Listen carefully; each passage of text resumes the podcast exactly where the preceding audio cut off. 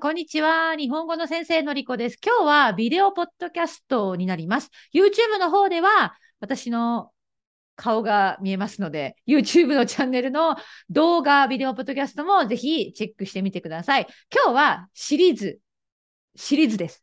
はい。都道府県シリーズ。まあ前ね、エピソード、どれだったかな？都道府県ランキングについて話したの覚えてますか？で、これシリーズ化したいと思いますって言っちゃったので、やってみようと思うんです。まあどこまで続くかわかりませんけど。で、まあいろいろな都道府県のね、ホームページを見ながら、都道府県について勉強しようっていうシリーズなんですけど、最初はやっぱり私のふるさとの岡山県を紹介したいという強い気持ちがありました。でもね、やめた。岡山県のことは私よく知ってるから、いつでも話せるじゃない？今回はもう第一発目ということで、あえて、あえて、都道府県ランキングで一番下の最下位だった佐賀県を、佐賀県に行きます。はい、佐賀県について話してみます。はい、私は全然わからないので、佐賀県の観光ページを見ながらやっていきますので、私の YouTube の動画では、佐賀県の観光のページをシェアしながら、私がコメントをしていくというビデオポッドキャストになっています。はい。私のリスナーさんの方で、佐賀県に住んでいる方いますか？ぜひ私に連絡してください。私は今まで佐賀県の人と話したことがないかもしれない。覚えてない。はい。だからそれだけやっぱりあんまり知られてないのかな。私の中でもね。はい。じゃあ私のスクリーンシェアしていますので、これはですね、佐賀県の観光情報ポータルサイト、立派なウェブサイトじゃないですか。タイトルは、まあ、ウェブサイトの名前は、遊ぼう佐賀。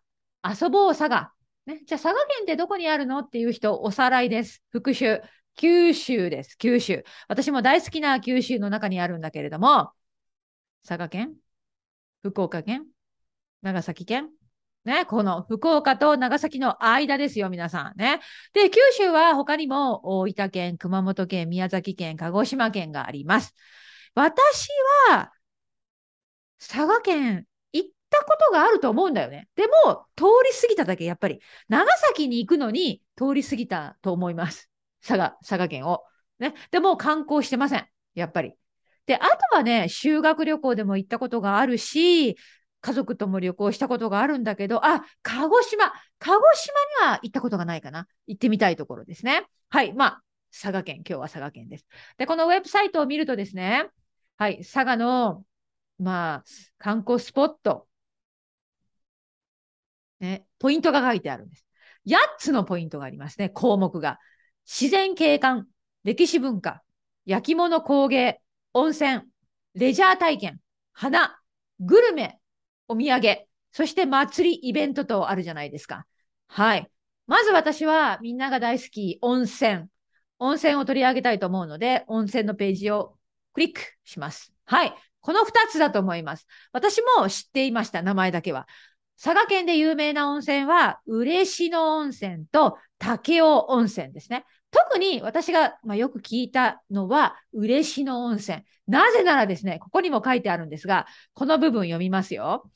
湯上がりは、まるで一皮むけたようなツルツルすべすべの肌になり、日本三大美肌の湯としても有名です。えー、三大美肌の湯？私行かなきゃいけませんね。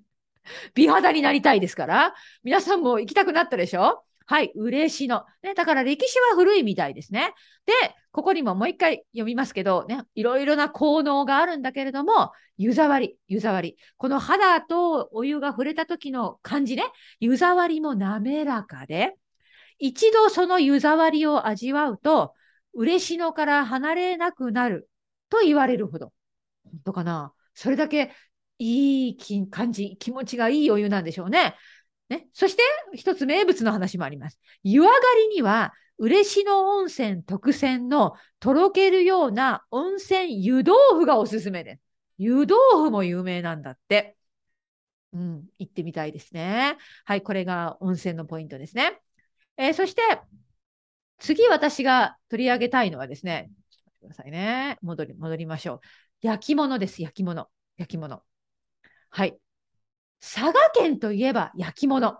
本当にそうなんです。多分日本人の人もそう答える人結構いると思います。佐賀県は古くから焼き物が盛んで、伊万里、有田焼、唐津焼など、今でも焼き物のトップブランドとして有名です。はい。でね、私ね、伊万里焼有田焼のことをちょっと知っていました。なぜなら、私の母が有田焼が大好きで、まあ、すごい高いものは買ってないんだけど、実家に食器が少しあります。有田焼の。なので、どういうものが有田焼のデザインなのかわかるんだけど、ここにちょっと写真がありますね。あの、もともとは白なんです。白。で、白の部分に青色のデザインが、ね、青色で綺麗な模様をつけてるんですね。で、それだけじゃなくて、もちろん、ね、赤色とか緑色とかいろいろな花のデザインなんかも出てくるんだけれども、ね、結構鮮やかです。鮮やかで、なん鮮やかっていうのかな？あ、ここにいい言葉がありますね。華やか。華やかなイメージなんです。なんか上品で華やかなイメージが有田焼きですね。私の中では。はい。えー、なので、そうですね。あの、結構、有田焼を買いに行く人もいる。私の、まあ、両親は佐賀県に2人で旅行に行って、その有田焼を買って帰ってましたからね。なので、まあ、有名な場所があるんだそうです。で、ちょっとやっぱり歴史が古くって、ここにもあるんですが、読みますね。そもそもの始まりは、豊臣秀吉の朝鮮出兵。ね、豊臣秀吉という人が昔々ね、日本を治めていた時期があって、まあ、彼はね、ちょっと野望があって、朝鮮半島をあの自分の日本の領土にしようと思って出兵したんですね。軍を送った。そういう歴史があります。で、その時にですね、まあ結局うまくいかなくって、ね、この戦争はもうダメだということで、豊臣秀吉はまあ諦めて、まあ、というかまあ死んじゃうんですけれども、はい。あの、朝鮮半島からこの陶器を作る、工芸品を作る職人さんを連れてきたと言われています。で、その職人さんが、まあ、この、この地方にね、根付いて、ね、生活を始めて有田焼のスタイルを作っていったと言われているはずですね。はい、有田焼、有田焼。あの、たくさんファンがいます。本当に。本当に。はい。で、ちょっと他のウェブサイトを見るとね、これはすごくいい写真だと思うんだけど、こんな感じで、ね、あの、ブルーの色がとても特徴的でしょ？でも赤とか黄色とか緑もあったりして、これとっても可愛いね。可愛い。私買いたいですね。こんなのね、素敵です。はい。えー、じゃあ続いて、続いてお待ちください。じゃあ続いては、みんなが気になる食べ物、食べ物。やっぱり、まあ私だけじゃなくて、多分旅行に行ったら美味しいもの食べたいでしょ？ね、私はやっぱり食べることが大好きだから。佐賀といえば何でしょうか？じゃあこれは私、まあ、生徒さんから聞いて知ってたんですね。生徒さんはこれを食べたことがあると言っておすすめしてたんですけど、じゃあ今クリックしました。佐賀。佐賀で有名なものは和牛なんです。高級ブランド牛と知られ、として知られる佐賀牛。佐賀牛。佐賀牛。知らなかったでしょ？知らない人結構いるんですよね、これ。はい、佐賀牛。ね。あの和、和牛といえば、有名な神戸牛とか松阪牛とかね、聞いたことあると思うんです。私も食べたことあります。まあ、一回だけ、神戸牛。神戸牛一回だけ人生で。49年生きてきて1回だけ食べました。ちっちゃいステーキ。美味しかったのかどうかも覚えてない。高かった。はい。まあ、そのぐらい、でもその神戸牛ぐらい有名なんだと思います。佐賀牛。佐賀牛ね。はい。見てください。ちょっとクリックしてみましょう。はい。ちょっと読みますよ。全国に約150ほどあるブランド牛の中で、これも知りませんでした。日本全国に150も和牛のブランドがあるんだって。ね、松坂牛、神戸牛と並び、高級肉として全国に通用するブランドの一つとして佐賀牛があります。はい。まあ自分で食べてもいいし、ステーキにしてもいいし、しゃぶしゃぶにしてもいいし、ギフト用で誰かにあげてもいいし、この肉の写真見てください。これね、これ、霜降りって言うんです、霜降り。ね、霜降り肉。霜降り牛っていうのは脂身が多いんですね、このように。見てください。たくさん白い脂身があるでしょヨーロッパでこんな肉ほとんどないですよ。イギリスでこんな肉買えません。本当に。この霜降り、ね、脂身が多いからとろけるような美味しいんですよ。はい。私、お肉好きだから。ステーキ食べたくなりました。佐賀牛。佐賀牛。ね。で、他にもね、食べ物が気になると思うので、ちょっと食べ物のとこ見ていきたいと思いますね。まあ、いろいろあります。いろいろあるみたいなんだけど、えお土産、やっぱりお土産かなと思うんです。お土産。ね、あの、日本ではお土産を買う習慣がありますから、まあ日本、皆さんも日本に行ったら何か買うじゃない？ね。私がやっぱり前のポッドキャストでも話したんだけど、佐賀県といえばお茶、お茶です。嬉しの茶、嬉しの茶。これね、私も飲んだことがあるし、飲んだことある人もいるんじゃないかな。嬉野温泉、嬉野の温泉湯豆腐。それに、プラス、嬉野の名物といえば、お茶。お茶なんです、本当に。はい、ぜひ皆さん。ね。で、ここに書いてありますが、お茶にはビタミン C が多く含まれ、消臭作用や脂肪を落とす効果もあります。そうなんです。だから日本人の人、たくさん食後にお茶を飲むんですね。で、もう一つ面白いこと書いてありますよ。茶風呂。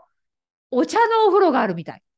ね。露天風呂に嬉野茶を浸してあり、お茶が持つビタミン C や殺菌作用を持つカテキンの効果で、お肌にいいと女性客を中心に人気を集めているとのことです。これ、ダブルの効果じゃない？嬉野温泉は日本三大美肌のお湯、プラス、この茶風呂に入って、殺菌効果があって、ね、ビタミン C ももらって、お肌が、お肌に最高。はい、これを見たら皆さん、女性の皆さん、佐賀県に行きたくなったんじゃないですか？はい。ということで、今日はビデオポッドキャストです。YouTube ではビデオも見れました。佐賀県の観光情報ポータルサイト、遊ぼう佐賀を見ながら話してみました。佐賀県は2022年の、ね、去年の都道府県ランキング47位、最下位でした。さて、今年は何位になるでしょう？皆さんで佐賀県を押してみましょう。ということで、今日は以上です。またね